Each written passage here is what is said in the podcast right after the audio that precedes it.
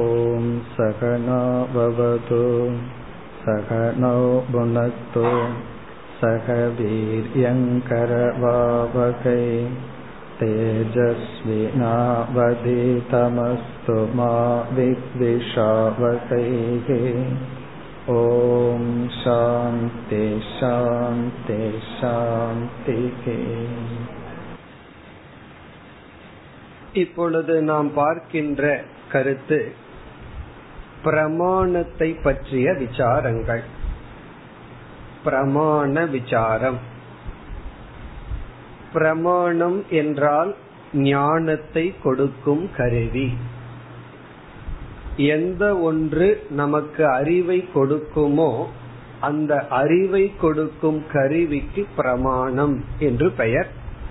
அந்த பிரமாண விசாரத்தை இப்பொழுது நாம் மேற்கொள்ள இருக்கின்றோம். நம்மிடமிருந்து தோன்றுகின்ற அனைத்து செயல்களையும் இரண்டாக பிரிக்கப்படுகின்றது. என்னென்ன செயல்களெல்லாம் நம்மிடமிருந்து உருவாகின்றதோ அந்த செயல்களெல்லாம் இரண்டாக பிரிக்கப்படுகின்றது. ஒன்று லௌகிகம் கர்ம, இனி ஒன்று வைதிகம் கர்ம. லௌகிகம் கர்ம, கர்ம என்றால் செயல், லௌகிகம் என்றால் சாதாரண அன்றாட வாழ்க்கையில் நாம் செய்யும் செயல்கள், அதாவது சாதாரண செயல்கள், யாரும் சொல்லாமல் நம்முடைய வாழ்க்கைக்கு தேவையான சாதாரண செயல்கள். காலையில் எழுந்திருத்தல், பல் துவக்குதல், பிறகு நம்ம விரும்பி யாரும் தூண்டப்படாமல் நாம செய்கின்ற சாதாரண செயல்கள், நார்மல் ஆக்டிவிட்டி அப்படின்னு சொல்வது. வைதிகம் கர்ம என்றால் மற்றவர்களோ அல்லது சாஸ்திரமோ இதை செய் என்று நமக்கு ஆணையிட்டு அந்த ஆணையினால் தூண்டப்பட்டு செய்யப்படுகின்ற செயல்கள், அதாவது மற்றவர்களினுடைய ஆணையினால் செய்ய வேண்டும் என்று குறிப்பாக செய்கின்ற செயல்கள்.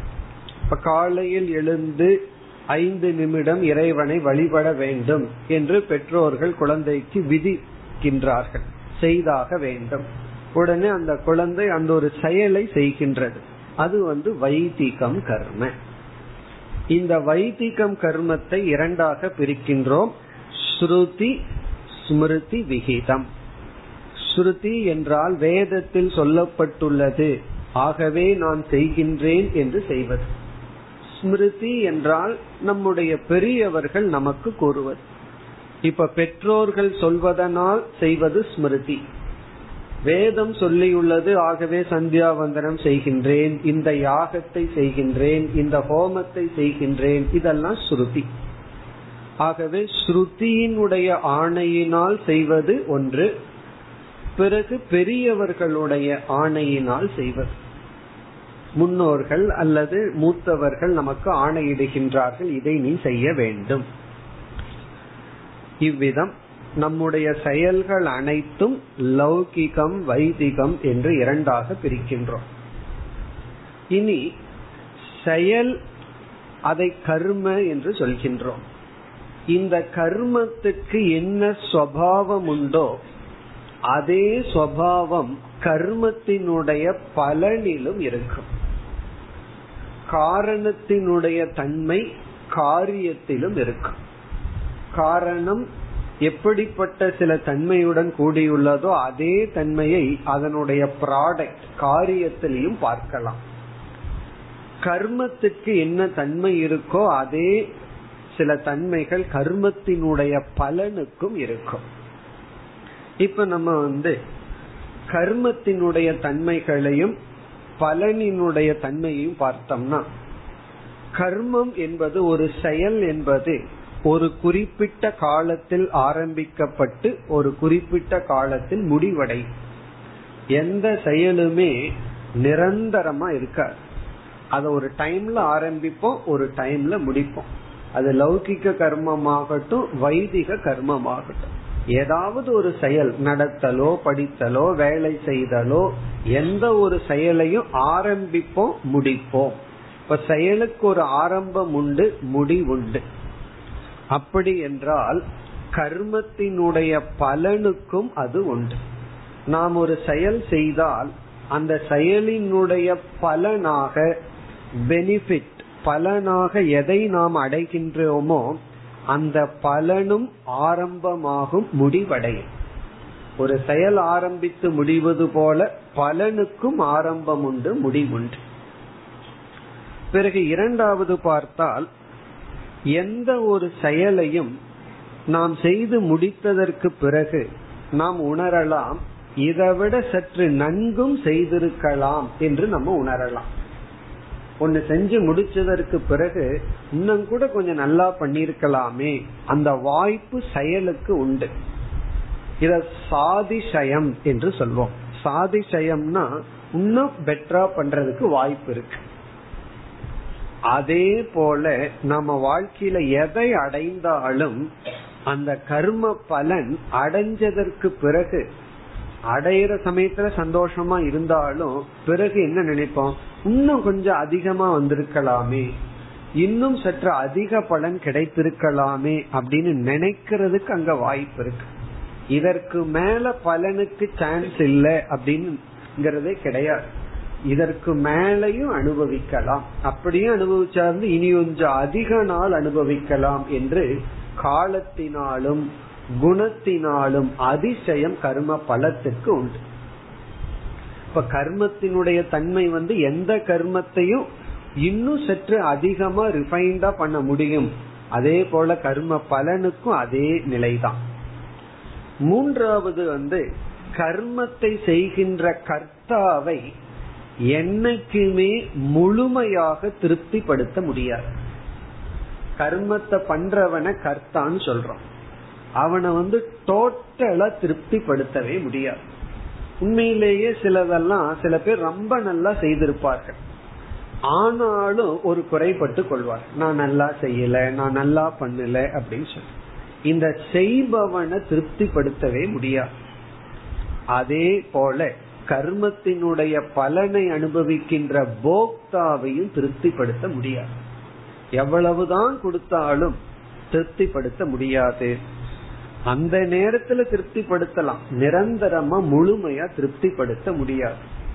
ஆகவே கர்மத்தினுடைய தன்மைகளை விதம் நாம் பார்க்கும் பொழுது இது போல எத்தனையோ தன்மைகளை நம்ம பேசிக்கொண்டே போலாம். நம்ம உதாரணத்துக்கு சிலது பார்த்தோம். அதே தன்மை தான் கர்ம பலனுக்கும் வரும். இப்ப நம்ம என்ன சொல்லலாம், கர்மம்னு சொன்னா கர்த்தா, கர்ம பலன்னு சொன்னா போக்தா. இப்ப கர்மம் பண்றோம் அப்படின்னா கர்த்தா. இப்ப சமைத்து கொண்டிருக்கும் பொழுது கர்த்தாவா இருந்துட்டு இருக்கோம், சாப்பிடும் பொழுது போக்தாவா இருக்கும், கர்மத்தினுடைய பலனை அனுபவிக்கிறோம். கர்த்தாவுக்கு இருக்கிற நியதி எல்லாம் போக்தாவுக்கு இருக்கும். கொஞ்ச நேரம் செய்வோம், அதே போல கொஞ்ச நேரம் தான் சாப்பிடுவோம். சமையலே பண்ணிட்டு இருக்க மாட்டோம், வாழ்க்கை முழுவதும் சாப்பிட்டே இருக்க முடியாது. சில பேருக்கு அப்படி ஒரு ஆசை வரும், சாப்பிட்டே இருந்தா எப்படி இருக்கும் அப்படி, அதுவும் முடியாது.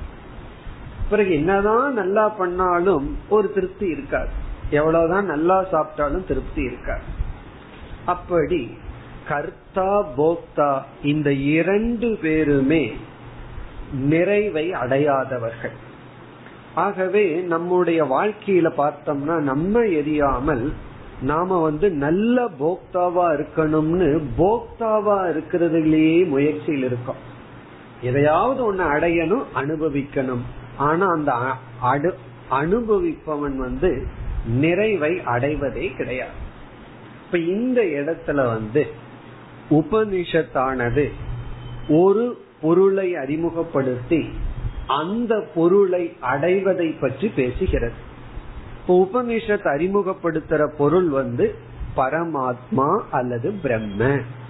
இப்ப பிரம்மன் அப்படின்னு ஒரு பொருளை அறிமுகப்படுத்தி அந்த பிரம்ம பிராப்தியை பேசுகின்ற, அந்த பிரம்மத்தை அடைய வேண்டும் என்று நமக்கு அந்த பிரம்மத்தை லட்சியமாக காட்டுகிறது. இப்ப நம்ம இதுவரைக்கும் நம்முடைய டெண்டன்சி என்ன, ஒரு கர்த்தாவா இருந்து ஒன்னு செயல்பட்டு ஒன்னு நம்ம அடைவோம். அப்படி செய்பவனிடத்திலயும் திருப்தி இல்லை, அனுபவிக்கிறவனுக்கும் திருப்தி இல்லாம இருக்கு.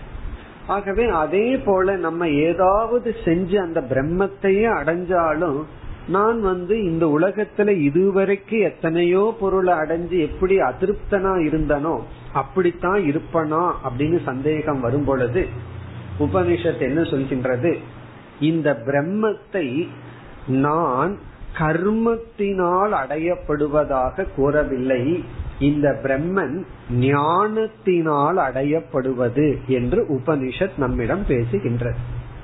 உபனிஷத் என்ன சொல்கின்றது என்றால், இந்த பிரம்மன் என்ற ஒன்றை நான் உனக்கு அறிமுகப்படுத்தி அதை அடைய வேண்டும் என்று கூறினாலும் அதை நீ கர்மத்தினால் அடைய முடிவதாக நான் கூறவில்லை.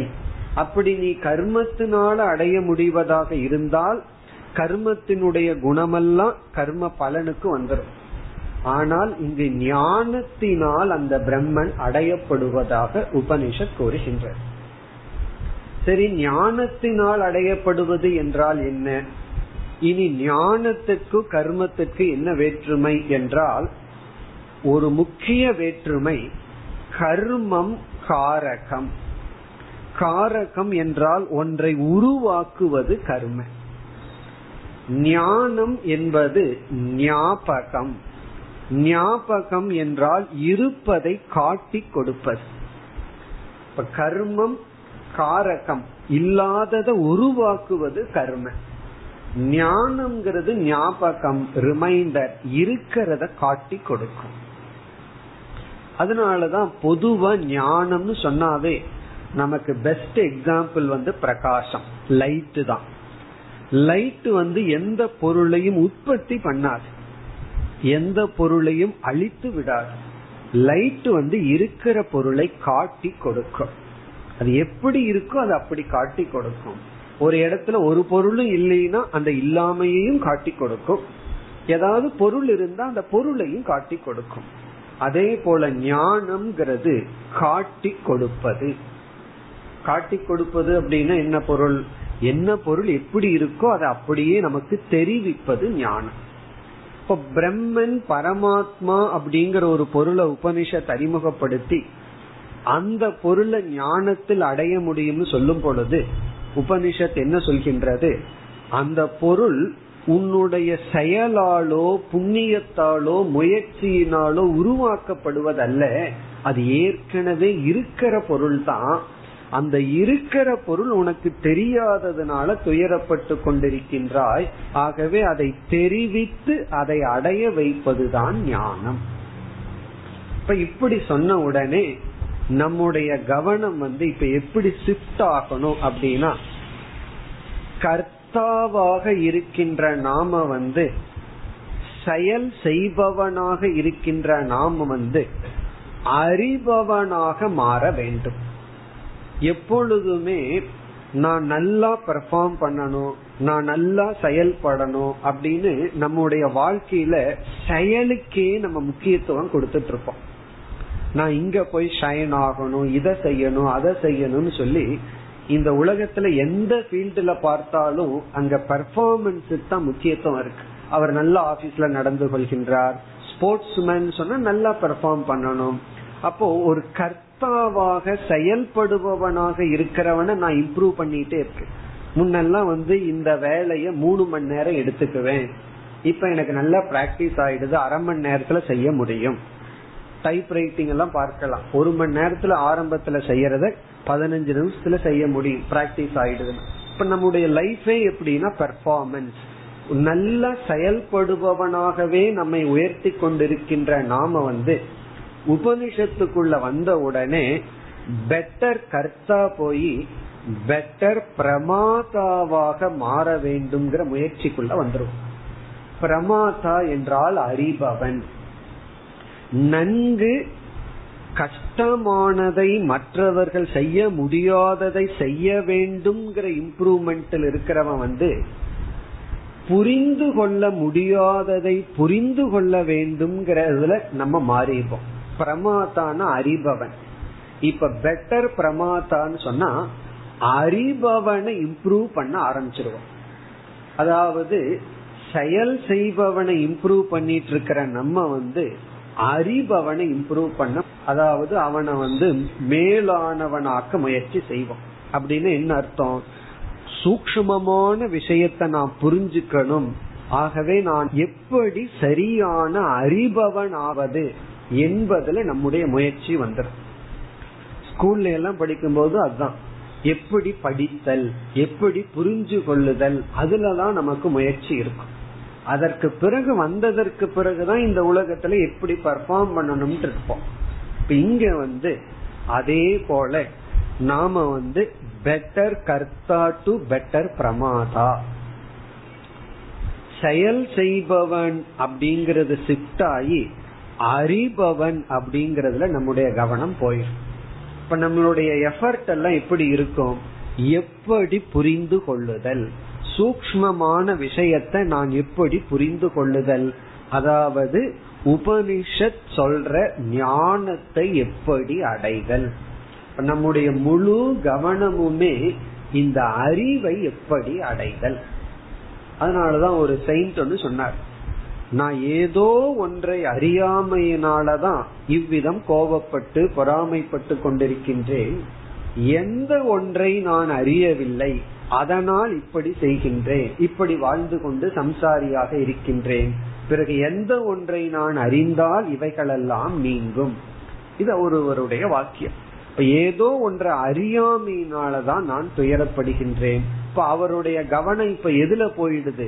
ஏதோ ஒரு அறிவை பிடிக்க வேண்டும், ஏதோ ஒன்றை நான் அறிய வேண்டும்.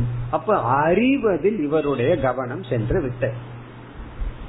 இப்ப அறிபவன நம்ம பிரமாதா அப்படின்னு சொல்றோம். பிரமாதா அப்படின்னா அறிபவன். பிறகு அறிபவன் ஏதோ ஒரு பொருளை பற்றிய ஞானத்தை அடைய வேண்டும். அந்த பொருள், அறியப்படும் பொருளை பிரமேயம் என்று அழைக்கின்றோம். பிரமேயம் என்றால் அறியப்படும் பொருள், பிரமாதா என்றால் அறிபவன். இப்ப அறியப்படும் பொருள் ஒரு இடத்துல இருக்கு, அறிபவன் ஒரு இடத்துல இருக்கான். இந்த இரண்டு பேர்த்துக்கு கனெக்ஷன் வேணுமே.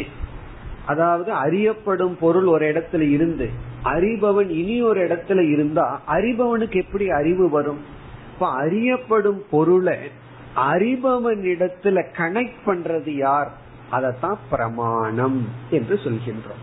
இப்ப பிரமாணம் என்றால் அறிவை கொடுக்கும் கருவி. இப்ப எந்த ஒன்று அறிய விரும்புபவனுக்கு, அறிபவனுக்கு அறியப்படும் பொருளை பற்றிய அறிவை கொடுக்கின்றதோ அந்த கருவிக்கு பேரு பிரமாணம்.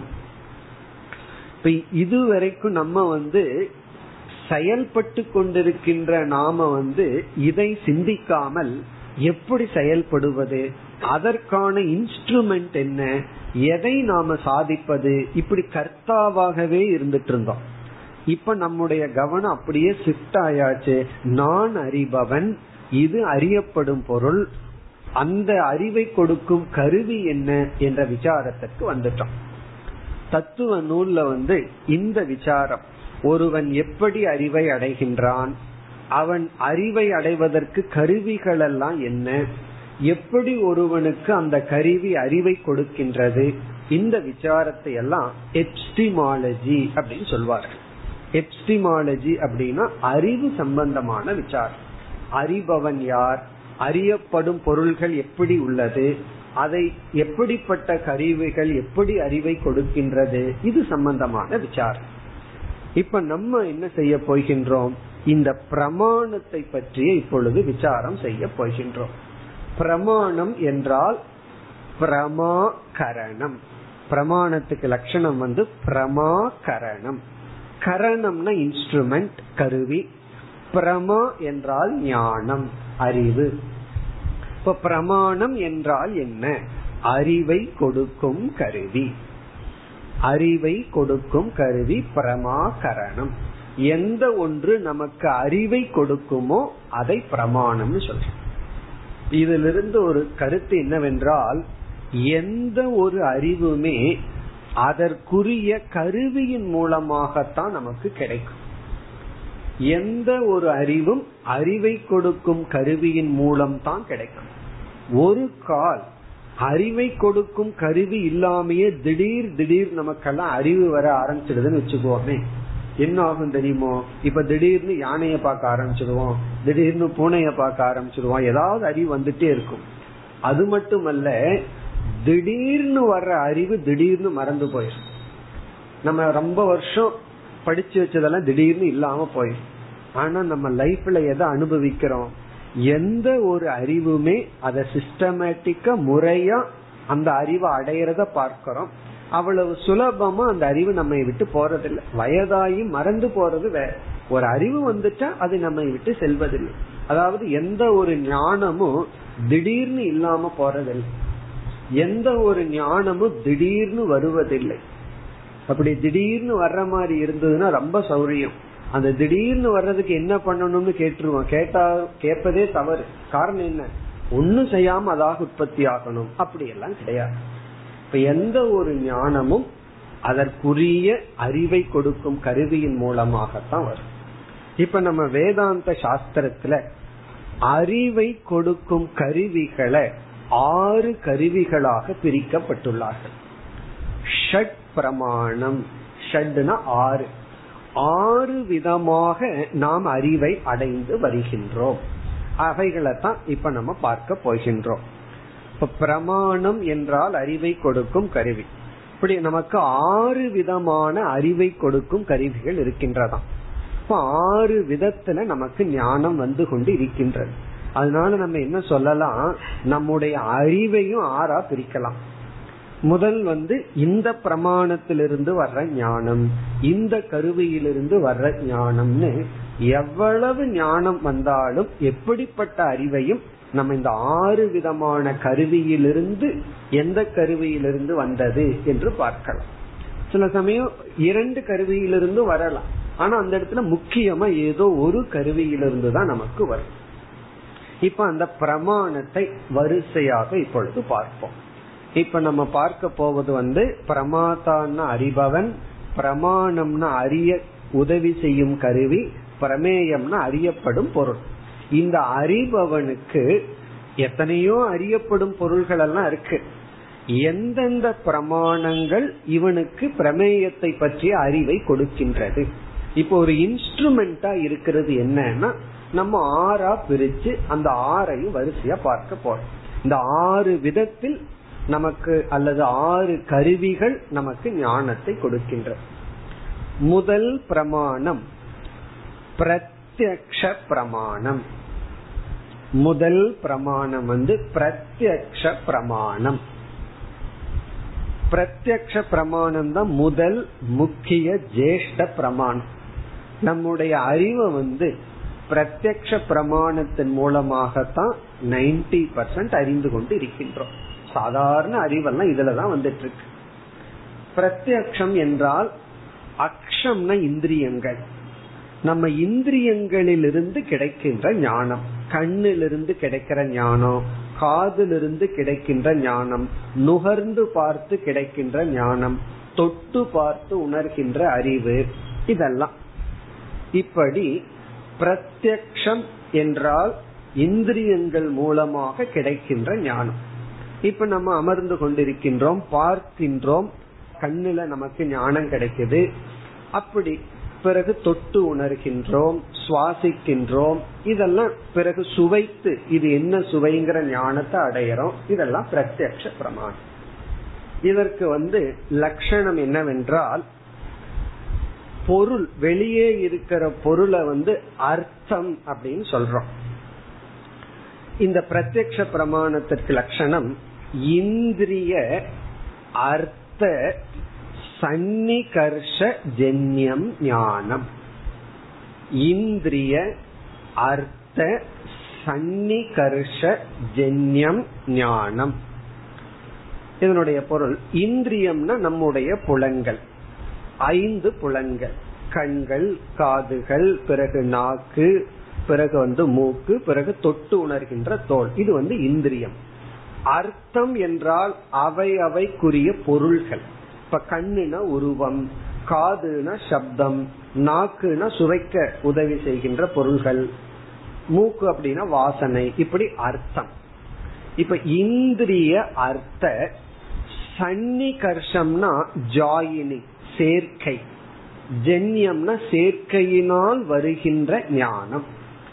இப்ப ஒரு பதார்த்தம் வெளியே இருக்கு, அது எப்படிப்பட்ட சுவையுடன் உள்ளது அப்படின்னா, நான் அது என்ன ஆகணும், அந்த அர்த்தமானது நாக்கு என்ற இந்திரியத்துடன் சேர வேண்டும், அப்பொழுதுதான் அந்த ஞானம் நமக்கு கிடைக்கும்.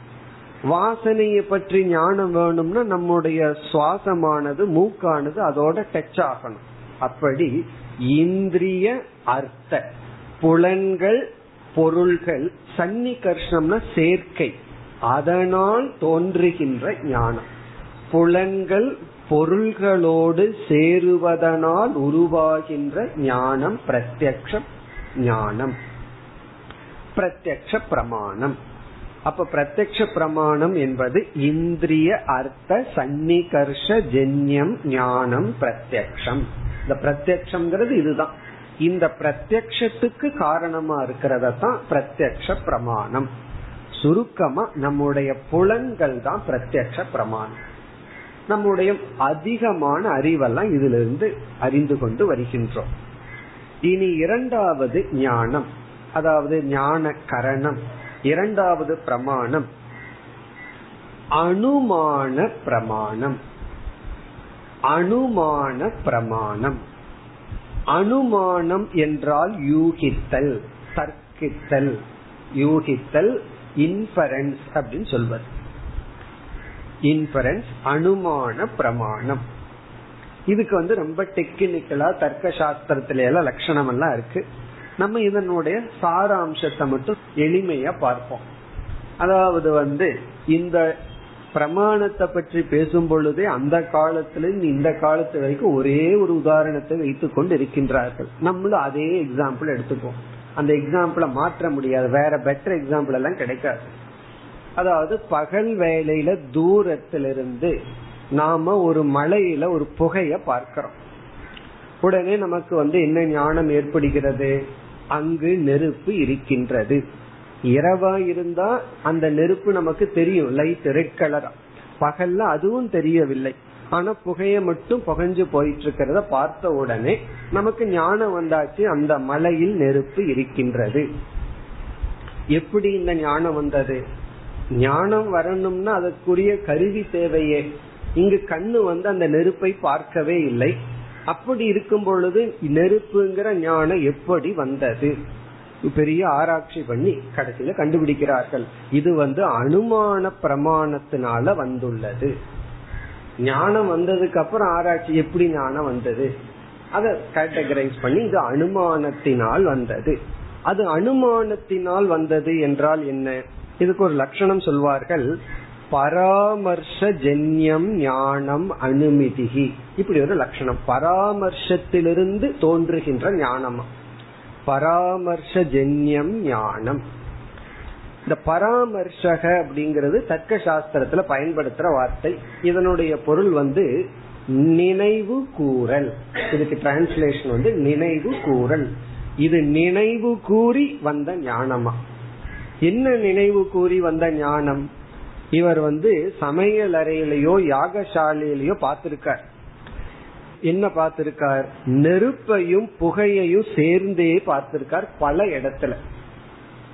சமையலறை ஆகட்டும், சமையலறைனா அந்த காலத்து சமையலறை, இந்த காலத்து கேஸ்ல எல்லாம் ஒரு புகையும் வர்றதில்லை. அதனாலதான் யாகசாலைன்னு சொல்லிடணும். யாகசாலையில பார்த்தோம்னா புகையும் நெருப்பு சேர்ந்தே இருக்கும். இப்ப இவருக்கு என்ன புரிஞ்சிருக்கு? எங்கெல்லாம் புகை இருக்கோ அங்க நெருப்பு இருந்துதான் ஆகணும். ஏன்னா நெருப்பிலிருந்துதான் புகை வருது, புகை தானாக வருவதில்லை. இதுல இருந்து என்ன அவருக்கு ஞானம் கிடைச்சிருக்கு? எங்கெல்லாம் புகை வருதோ அங்கெல்லாம் நெருப்பு இருந்துதான் ஆக வேண்டும். அல்லது பையன் அப்பாவோட சிகரெட்ல இருந்து கண்டுபிடிச்சிருப்பான், அங்க புகை இதுன்னா ஏதோ நெருப்பு இருக்கு உள்ள, எப்படியோ கண்டுபிடிச்சிருக்கான். ரெண்டு சம்பந்தத்தை, என்ன சம்பந்தம்? நெருப்புக்கும் புகைக்கும் பிரிக்க முடியாத சம்பந்தத்தை பார்த்திருக்கான்.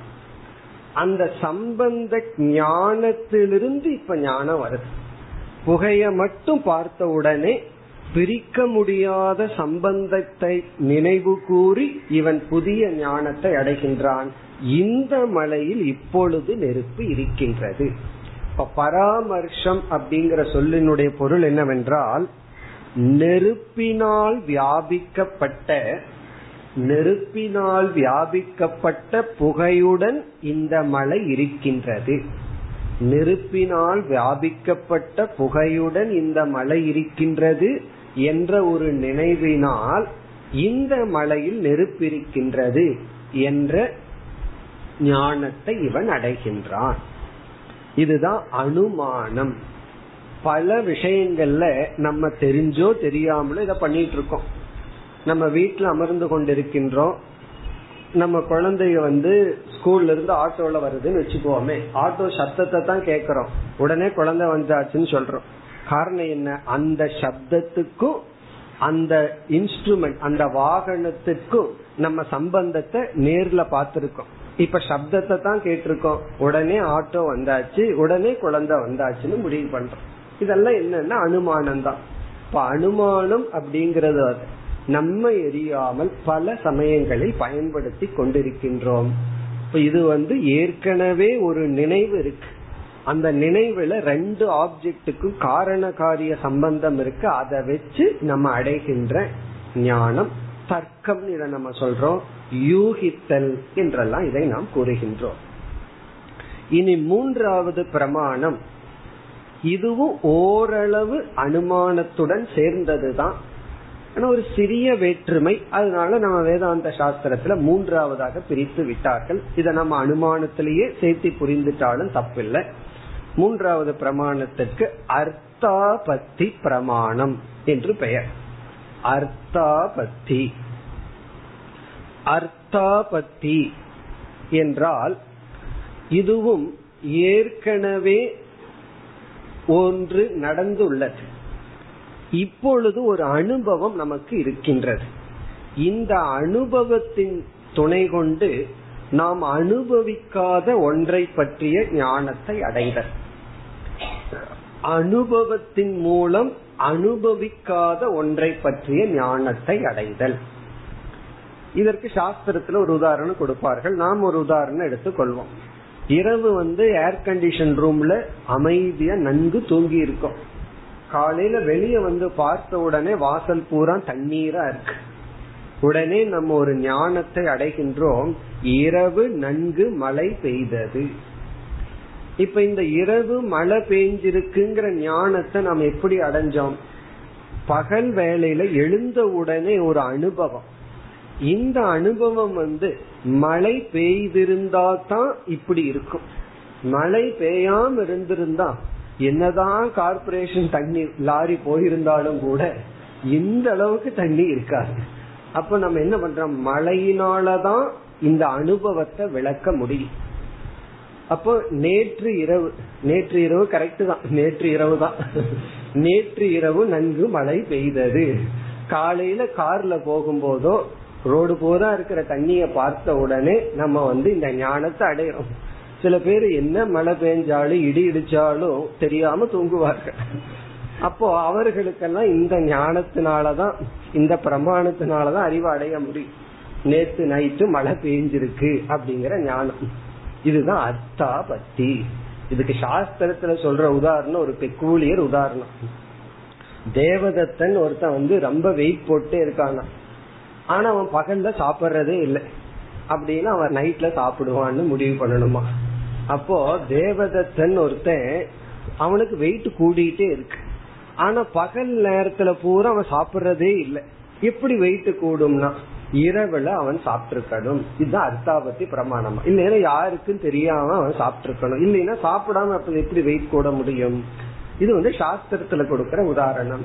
இது போல இந்த அர்த்தாபத்தியில ஒரு அனுபவத்தை நம்ம பார்த்து கொண்டிருக்கின்றோம். பிறகு ஏற்கனவே நடந்ததை நம்ம முடிவு பண்றோம். அனுமானத்துல அப்படி அல்ல. புகை அந்த இருக்கு, நெருப்பு அந்த நேரத்துல இருக்கு, ஆனா நம்ம பார்க்க முடியல. ஆனா அர்த்தாபத்தியில மழை ஏற்கனவே பேஞ்சு போயாச்சு, மறுபடியும் ஒருக்க நம்ம பார்க்க முடியாது. அனுமானத்துல இவருக்கு ஏதாவது சந்தேகம் இருந்ததுன்னா உடனே ஓடி போய் மலையில பாத்துடலாம், நெருப்பு இருக்கிறது. இவர் திடீர்னு நேற்று இரவுக்குள்ள போய் மலையை பார்க்க முடியாது, ஏன்னா அது கடந்தது. ஏற்கனவே நடந்த ஒன்றை இப்ப இருக்கிற அனுபவத்தின் துணை கொண்டு இந்த அனுபவத்தை நான் விளக்கணும் அப்படின்னா இந்த அறிவை நான் ஏற்றுக்கொண்டு ஆக வேண்டும். இப்படி ஒன்றை ஏற்றுக்கொண்டால்தான் இந்த அனுபவத்தை விளக்க முடியும். அது அர்த்தாபத்தி பிரமாணம். இவ்விதம் நம்ம ஞானத்தை அடைந்து வருகின்றோம். இனி நான்காவது உபமான பிரமாணம். உபமான பிரமாணம், உபமானம்னா எக்ஸாம்பிள். இதற்கு நம்ம ஒரே ஸ்டாண்டர்ட் எக்ஸாம்பிள் தான் வச்சிருக்கோம். இப்ப நம்ம ஊர்ல எருமைய பாத்திருக்கோம். சில டிராபிக் கான்ஸ்டபிள் எல்லாம் அதை ஓட்டுறதுக்கு தான் நின்று கொண்டு இருப்பார்கள். அதுதான் அப்படியே டிராபிக்ல போயிட்டு வந்துட்டு இருக்கும். அதை நம்ம ஸ்ட்ரீட்ல எல்லாம் பார்த்திருக்கோம். காட்டுக்குள்ள ஒருவர் போகும் பொழுது இவர் சொல்றார், காட்டு எருமைன்னு ஒண்ணு இருக்கு, பைசன் ஒண்ணு இருக்கு அப்படின்னு சொல்லி ஜூக்கு போகும்போது சொல்றார், அது நம்ம ஊர் எருமைய போலவே இருக்கும், ஆனா கொஞ்சம் ரஜஸோட இருக்கும் அப்படின்னு சொல்றார். அப்ப இவர் ஜூல போய் மிருக காட்சி சாலையில எத்தனையோ மிருகங்களை பாக்குறார். காட்டெருமை எப்படி இருக்குங்கிறது ஏற்கனவே கேட்டிருக்கார், நம்ம ஊர் எருமைய போல இருக்கும் அப்படி. உடனே இவர் காட்டெருமைய பார்த்த உடனே யாருமே சொல்லாம இதுதான் பைசன் முடிவு பண்றார். அவர் சிங்கத்தை பார்த்தோ புளிய பார்த்தோ இது காட்டெருமைன்னு முடிவு பண்ணல. காரணம் என்ன, அது என்னன்னு தெரியாம இருந்தா என்னன்னு தெரிஞ்சுக்கிறார்.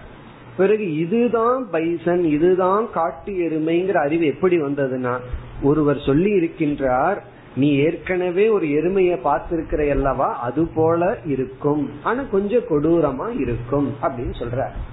இதுதான் உபமான ஞானம். இத சாதிருஷ ஞான கரணகம் அப்படின்னு சொல்ற. சாதிருஷ ஞான கரணகம்னா, சாதிருஷம்னா அதை போல. சில சமயங்கள்ல அடையாளத்துக்கு கேட்பான், அவர் எப்படி இருப்பாருன்னா இந்த மாதிரி ஹைட்டா இருப்பாரு, தலையில முடி இருக்கும், முடி இருக்காது, இப்படி எல்லாம் சிலதெல்லாம் சொல்றமல்ல. அப்படி சாதிருஷ ஞானம், இதை போல என்ற ஞானத்தில் தோன்றுகின்ற ஞானம். இதற்கு முன்னாடி அனுபவிக்கப்பட்டதை வச்சு அனுபவிக்காத ஞானம். இது இதை போல என்ற ஞானத்தில் இருந்து வருவது. இது உபமான பிரமாணம். இனி ஐந்தாவது அனுபலப்தி பிரமாணம். அனுபலப்தி பிரமாணம் இது சூக்ஷ்மமான ஒரு பிரமாணம். பலர் இத புரிஞ்சுக்காம தான் எத்தனையோ தத்துவங்களையோ உருவாக்கி இருக்கின்றார்கள். அனுபலப்தி பிரமாணம் என்றால் ஒரு பொருள் இருக்கின்றது என்று சொல்ல வேண்டும் என்றால் அது ஏதாவது பிரமாணத்தின் மூலமா தான் சொல்ல முடியும். உன்னை இருக்கு அப்படின்னா உனக்கு எப்படி தெரியும்னு கேட்பார்கள். யாரோ சொன்னார்கள், நான் பார்த்தேன், நான் யூகிச்சேன், இப்படி எல்லாம் நம்ம சொல்லுவோம். உன்னை இருக்கு பிரமாணமே சொல்ல மாட்டேன் அப்படின்னா அதை இருக்குன்னு சொல்றதுக்கு யோகியதையே கிடையாது. அப்படி இருந்தா என்ன வேணாலும் சொல்லலாம். இந்த இடத்துல பாம்பு இருக்குன்னு சொல்லலாம், இந்த இடத்துல யானை இருக்குன்னு நான் சொல்லலாம். கேட்டா அது அப்படித்தான், பிரமாணம் எல்லாம் இல்லை அப்படின்னு சொல்ல முடியாது. அதே போல இருக்குன்னு சொல்றதுக்கு எப்படி ஒரு பிரமாணம் தேவையோ, இருத்தல்ங்கிறது ஒரு ஞானத்தை போல ஒரு பொருள் இல்லைன்னு சொல்ல வேண்டும் என்றாலும் கூட அதற்கு ஒரு கருவி வேண்டும். சும்மா இல்லைன்னு சொல்லக்கூடாது. ஒரு பொருளை இல்லைன்னு சொல்வதும் கூட இல்லைங்கிற ஞானமும் பிரமாணத்தின் மூலமா தான் வரும். இப்ப நம்ம எல்லோருமே இப்ப இந்த இடத்துல போர்டு பக்கம் ஒரு பூனை அமர்ந்திருக்கான்னு கேட்டா நீங்கள் பார்ப்பீர்கள். உடனே பார்த்துட்டு இல்லை அப்படிங்கிற ஞானம் வந்தாச்சு. ஹாலுக்கு வெளியே ஒருத்தர் இருக்க, அவர் இடத்துல கேக்குறோம், ஹாலுக்குள்ள அவர் வரவே இல்லை. இங்க பூனை இருக்கா அப்படின்னு கேட்டா அவர் என்ன பதில் சொல்லணும், தெரியவில்லை அப்படின்னு தான் சொல்லணுமே தவிர இல்லைன்னு சொல்லக்கூடாது. இல்லைன்னு அவர் ஏன் சொல்லக்கூடாது, இல்லைன்னு சொல்லிட்டாருன்னா நம்ம என்ன கேட்டுருவோம், போய் பார்த்தையான்னு கேட்டுருவோம். அப்போ அவர்னால இல்லை என்ற ஞானமும் அவருக்கு இல்லை. அப்போ இல்லைங்கிற ஞானமும் நமக்கு இப்ப வந்திருக்கு. எப்படி வந்ததுன்னா அதுதான் அனுபலப்தி பிரமாணம். இப்ப இந்த ரூம்ல, இந்த ஹால்ல, இந்த இடத்துல பூனை இல்லை அப்படிங்கிற ஞானம் இப்ப உங்களுக்கு இருக்கு. அது எதனால வந்ததுன்னா அதற்கு பெயர் தான் அனுபலப்தி பிரமாணம். வெளியே இருக்கிறவருக்கு இருக்குங்கிற ஞானமும் வரல, இல்லைங்கிற ஞானமும் கிடையாது. அவர் இருக்குன்னு சொல்றாருன்னு வச்சுக்குவோமே. எப்படி சொல்கிறீர்கள்னா சும்மா சொல்றேன் அப்படின்னு சொன்னா அது தர்க்கமும் கிடையாது, யூகமும் கிடையாது. அத கற்பனைன்னு சொல்லுவோம். கற்பனை பண்ணியிருக்கார், கற்பனை பண்ணிட்டு சொல்றார். அதே போல இல்லைன்னு சொல்றாருன்னு வச்சுக்குவோமே, அதுவும் அவருடைய கற்பனை. திடீர்னு போன உட்கார்ந்து இருக்கலாம். யானைனா யோசிக்கலாம், அது எப்படி இந்த கதவு வழியா படியேறி வரும்னு சொல்லி. பூனைனா இருக்கிறதுக்கு வாய்ப்பு இருக்கே. ஆகவே அங்க தர்க்கமே அவசியம் இல்லை, இருக்கலாம். ஆகவே அவர்னால இல்லைன்னு கூட சொல்ல முடியாது. எப்படி இல்லைன்னு சொல்ல முடியும்? ஆகவே ஒருவர் ஒன்றை இல்லைன்னு சொல்ல வேண்டும் என்றால் அந்த இல்லாமையை பார்த்திருக்க வேண்டும். இல்லாமையை காட்டுவதுதான் அனுபலப்தி பிரமாணம். இல்லாமைய காட்டுவது அனுபலப்தி பிரமாணம். இப்ப கண் இல்லாமைய காட்டும். இங்க ஏதாவது சப்தம் கேக்குதா அப்படின்போம், காதை கொடுத்து பார்ப்போம். அது வரைக்கும் மனசு எங்காவது இருக்கும். உடனே காதுக்கு மனசு போகும், இல்லையே ஒன்னும் கேட்கவில்லையே. அப்ப இதுல ஏதாவது இனிப்பு இருக்கான்னு கேட்பாங்க. பாவக்காயை கொடுத்து இனிப்பு இருக்கான்னு கேட்டா நம்ம சோதிச்சு பார்த்துட்டு என்ன சொல்லுவோம், இனிப்பு இல்லை. ஏன்னா அதுல சர்க்கரை போட மறந்து விட்டார்கள். அப்புறம் எதுக்கு பாவக்காய் பண்ணணும்னு தெரியல, அதுக்குள்ள சர்க்கரைய போட்டு இனிப்பா மாத்திடுறது. ஆகவே அதுல இனிப்பு இல்லை. அப்ப இல்லை அப்படிங்கறதும் சும்மா நம்ம சொல்லக்கூடாது, அனுபவிச்சு சொல்ல வேண்டும். அப்போ பிரத்யக்ஷ பிரமாணமே என்னவா வேலை செய்யுது? இல்லாமையையும் காட்டுகின்றது. அப்போ ஒன்று இல்லைங்கிறத நாம மீண்டும் புலன்களை பயன்படுத்தி தான் அதனுடைய இல்லாமைய சொல்ல வேண்டும். ஆகவே இப்ப என்ன சொல்லலாம், பிரத்யக்ஷ பிரமாணம் ரெண்டு விதத்துல வேலை செய்யும். உண்மையிலேயே அது ரெண்டு பிரமாணமா வேலை செய்யும். பிரத்யக்ஷ பிரமாணம்னா புலன்கள், புலன்கள் ரெண்டு பிரமாணமா வேலை செய்யும். அதோட சம்பந்தம் வச்சு அதனுடைய இருப்பை காட்டுகின்றது. அந்த இடத்துல அதனுடைய இல்லாமையையும் காட்டி அனுபலப்தி பிரமாணமாகவும் வேலை செய்கின்றது.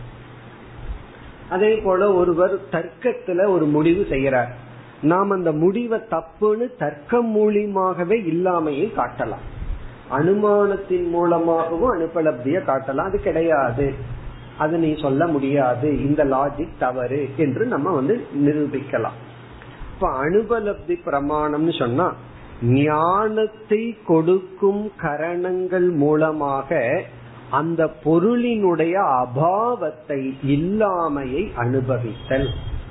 ஞான கரண அஜன்ய அபாவ அனுபவம்.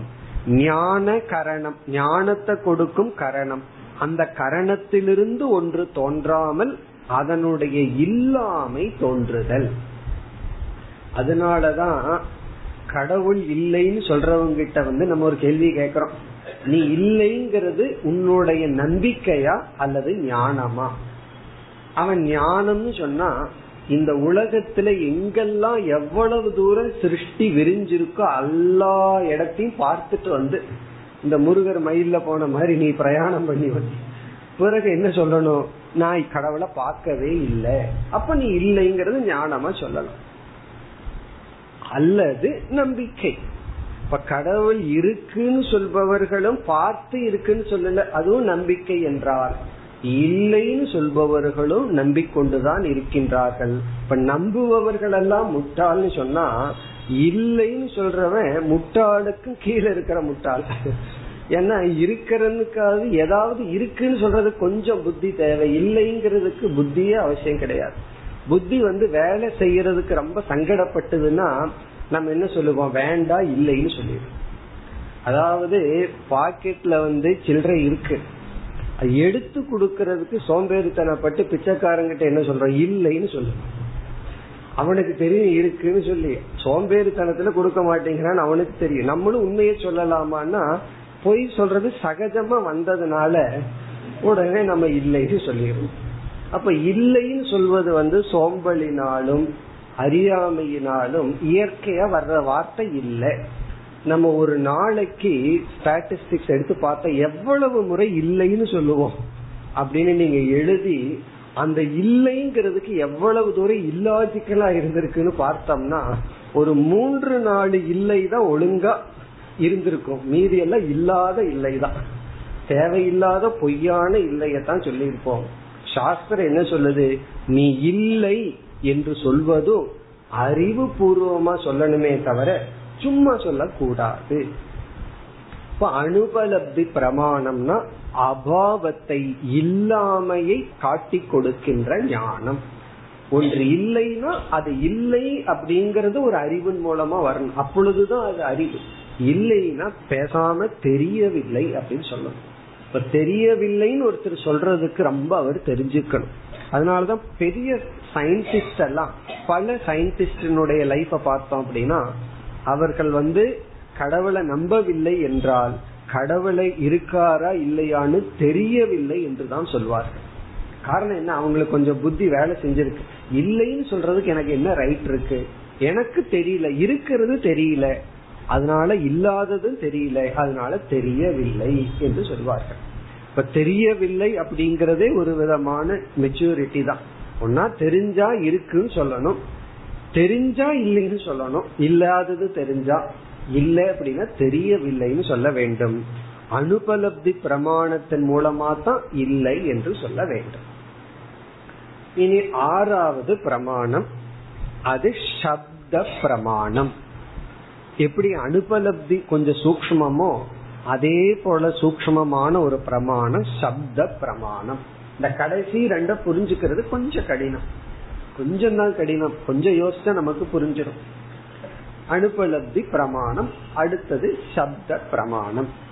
இந்த சப்த பிரமாணம் என்றால் இங்க நம்ம பிரத்யக்ஷம் அப்படிங்கிற இடத்துல காது புலன், காதுக்கு ஒரு சவுண்ட் வருது, சப்தம் வருது அப்படிங்கிறது தான் பிரத்யக்ஷ பிரமாணம். இப்ப ஒரு சவுண்ட் வருது, சவுண்ட்னா ஒரு நாய்ஸ், அது என்ன சப்தம் அப்படிங்கிறது காது காட்டி கொடுக்கும். இந்த சவுண்டே ஒரு சென்டென்ஸா வருதுன்னு வச்சுக்கோமே, அதுதான் சப்த பிரமாணம். இப்ப நம்ம ரேடியோ போடுறோம், ஒரு சைனீஸ் நியூஸ கேக்குறோம், அது ஏதோ கண்ணாடி கீழே விழுந்த மாதிரி சவுண்ட் வந்துட்டு இருக்கும், ஒண்ணுமே புரியாது. அப்ப நமக்கு என்னன்னா அது ஒரு சவுண்டு தான் கேட்டுட்டு இருப்போம். ஆனா ஒரு சைனீஸ் ஃபெலோவுக்கு என்னன்னா அது சப்த பிரமாணம். அப்ப அவனுக்கு 2 பிரமாணம் வேலை செய்யுது. காதுல சப்தத்தை கேட்கறதோட அது ஒரு சென்டென்ஸ் அவனுக்கு தெரியும். அப்ப இதத்தான் சப்த பிரமாணம் சொல்றோம். இப்ப சப்த பிரமாணம்னா சவுண்டு ஒரு வாக்கியமாக நம்ம காதுல விழுந்து நமக்கு அறிவை கொடுப்பது. இப்ப கிளாஸ் நமக்கு எந்த பிரமாணமா வேலை செஞ்சிட்டு இருக்கணும், சப்த பிரமாணமா வேலை செஞ்சதுன்னா என்ன அர்த்தம், ஒவ்வொரு சென்டென்ஸ் நமக்கு ஞானத்தை கொடுக்கின்றது, புரிகின்றது. இப்ப தமிழ் தெரியாதவங்க யாராவது இங்க அமர்ந்திருந்தால் இந்த கிளாஸ் அவருக்கு பிரத்யக்ஷ பிரமாணம், ஏதோ சவுண்ட் வந்துட்டு இருக்கு, அவ்வளவுதான், ஞானமாக வரவில்லை, அறிவாக வரவில்லை. அல்லது தமிழ் தெரிஞ்சு மூடு வேற எங்காவது இருந்தா இது வெறும் பிரத்யக்ஷ பிரமாணம். அந்த சவுண்ட் நின்ன உடனே ஓஹோ கிளாஸ் நின்னாச்சு, அவ்வளவுதான். அப்போ சப்த பிரமாணம்னா சவுண்ட் ஒரு சென்டென்ஸா வரும், வாக்கியமா புதிய ஞானம் நமக்கு அந்த வாக்கியம் கொடுக்கின்றது. இப்ப நம்ம இங்க அமர்ந்துட்டு இருக்கோம், ஒரு வீட்டுல கார்னர்ல அமர்ந்துட்டு இருக்கோம். கெஸ்ட் உள்ள வந்த உடனே லைட் ஆஃப் ஆகுது, உடனே நமக்கு என்ன சொல்றோம், ஒரு ஸ்டெப் முன்னாடி வாங்க, 2 ஸ்டெப் லெஃப்ட்ல போங்கன்னு சொல்றோம். அவர் அந்த வாக்கியத்தை கேட்டு அறிவை அடைஞ்சு அப்படியே சரியா சேர்றாரு. இதுல இருந்து என்ன தெரிகின்றது, அந்த சவுண்ட் அது ஒரு வாக்கியமாக இருக்கும் பொழுது புதிய ஞானத்தை நமக்கு கொடுக்கின்றது. இந்த சப்த பிரமாணத்தை 2ஆக பிரிக்கின்றோம். ஒன்று லௌகிக சப்த பிரமாணம், இனி ஒன்று வைதிக சப்த பிரமாணம்.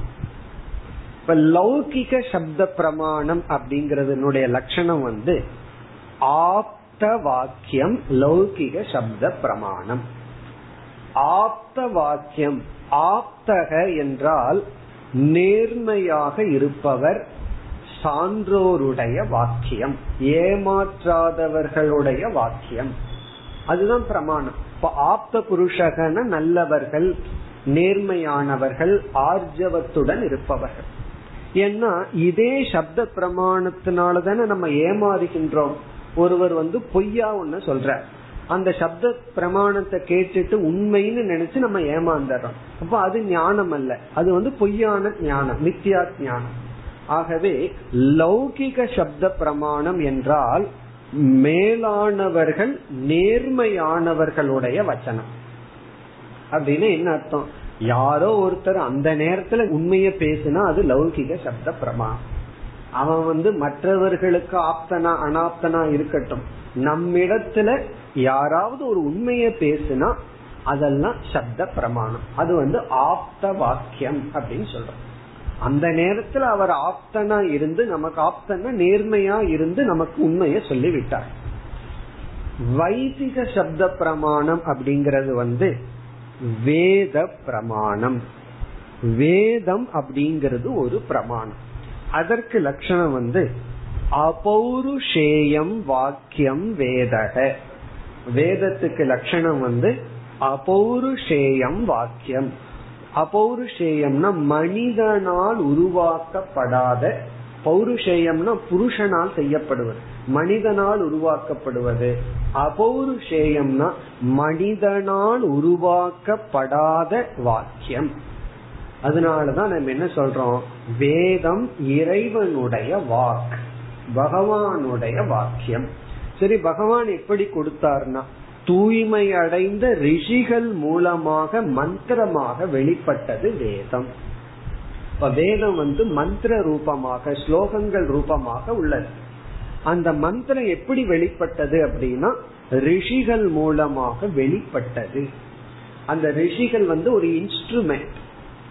இப்ப ரேடியோல இருந்து ஒரு பாட்டை கேக்குறோம், ரேடியோங்கிறது ஒரு இன்ஸ்ட்ருமெண்ட், பாடுனது யாரோ, அது வழியா வெளிப்படுகிறது. அதே போல தூய்மையான மனதை உடையவர்கள் பகவானுடைய கையில ஒரு இன்ஸ்ட்ருமெண்டா மாறிடுறாங்க. நம்ம மன தூய்மை அடையும் பொழுது பகவானுக்கு ஒரு இன்ஸ்ட்ருமெண்ட், கருவி ஆயிடும். அப்ப அந்த ரிஷிகள் மூலமாக சில மந்திரங்கள் வெளிப்பட்டது. அது அவர்களுடைய புத்தியிலிருந்தும் தோன்றல, மற்ற மனிதர்களிடமிருந்தும் தோன்றவில்லை. அதுதான் வேதம். இப்ப வேதம் சப்த பிரமாணம், அது வைதிகம் அப்படின்னு சொல்றோம்.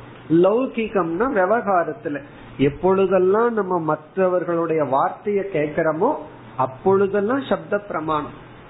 அவர் சொல்றது புரியவில்லைன்னா உடனே நம்ம கிளாரிஃபை பண்றோம், இனி என்ன சொல்றது புரியவில்லை, உடனே அது பிரமாணமாக அது மாறுகிறது. அந்த பிரமாணம் சில சமயம் நம்ம ஏமாற்றலாம், சில சமயம் நமக்கு நன்மையை கொடுக்கலாம். அவர் பொய் சொல்லி இருந்தா அதை உண்மைன்னு நம்ம நினைச்சிட்டு ஏமாந்துருப்போம், உண்மை சொல்லி இருந்தா அது நமக்கு ஞானத்தை கொடுக்கும். இப்ப வேதம் அப்படிங்கிறது ஒரு பிரமாணம்.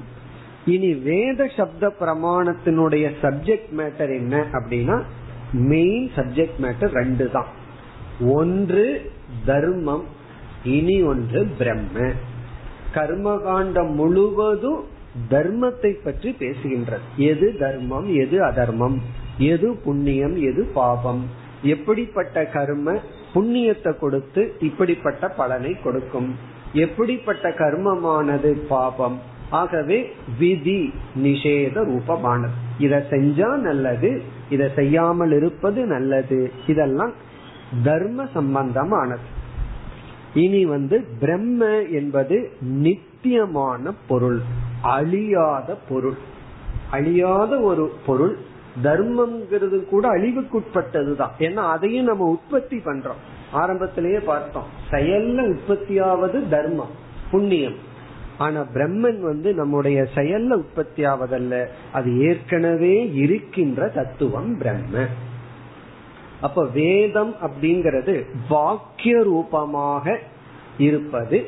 அந்த வாக்கியம் முதல் பகுதியில கர்மங்கள் எல்லாம் சொல்லப்பட்டு தர்மத்தை பற்றிய விசாரம். வேதத்தினுடைய கடைசி பகுதி வேதாந்தம் அல்லது உபனிஷத், பிரம்மத்தை பற்றியது. இத்துடன் நாம் நிறைவு செய்வோம். ஓம் பூர்ணமதః பூர்ணமிதம் பூர்ணாத் பூர்ணமுதச்யதே பூர்ணஸ்ய பூர்ணமாதாய பூர்ணமேவாவசிஷ்யதே. ஓம் சாந்தி சாந்தி சாந்தி.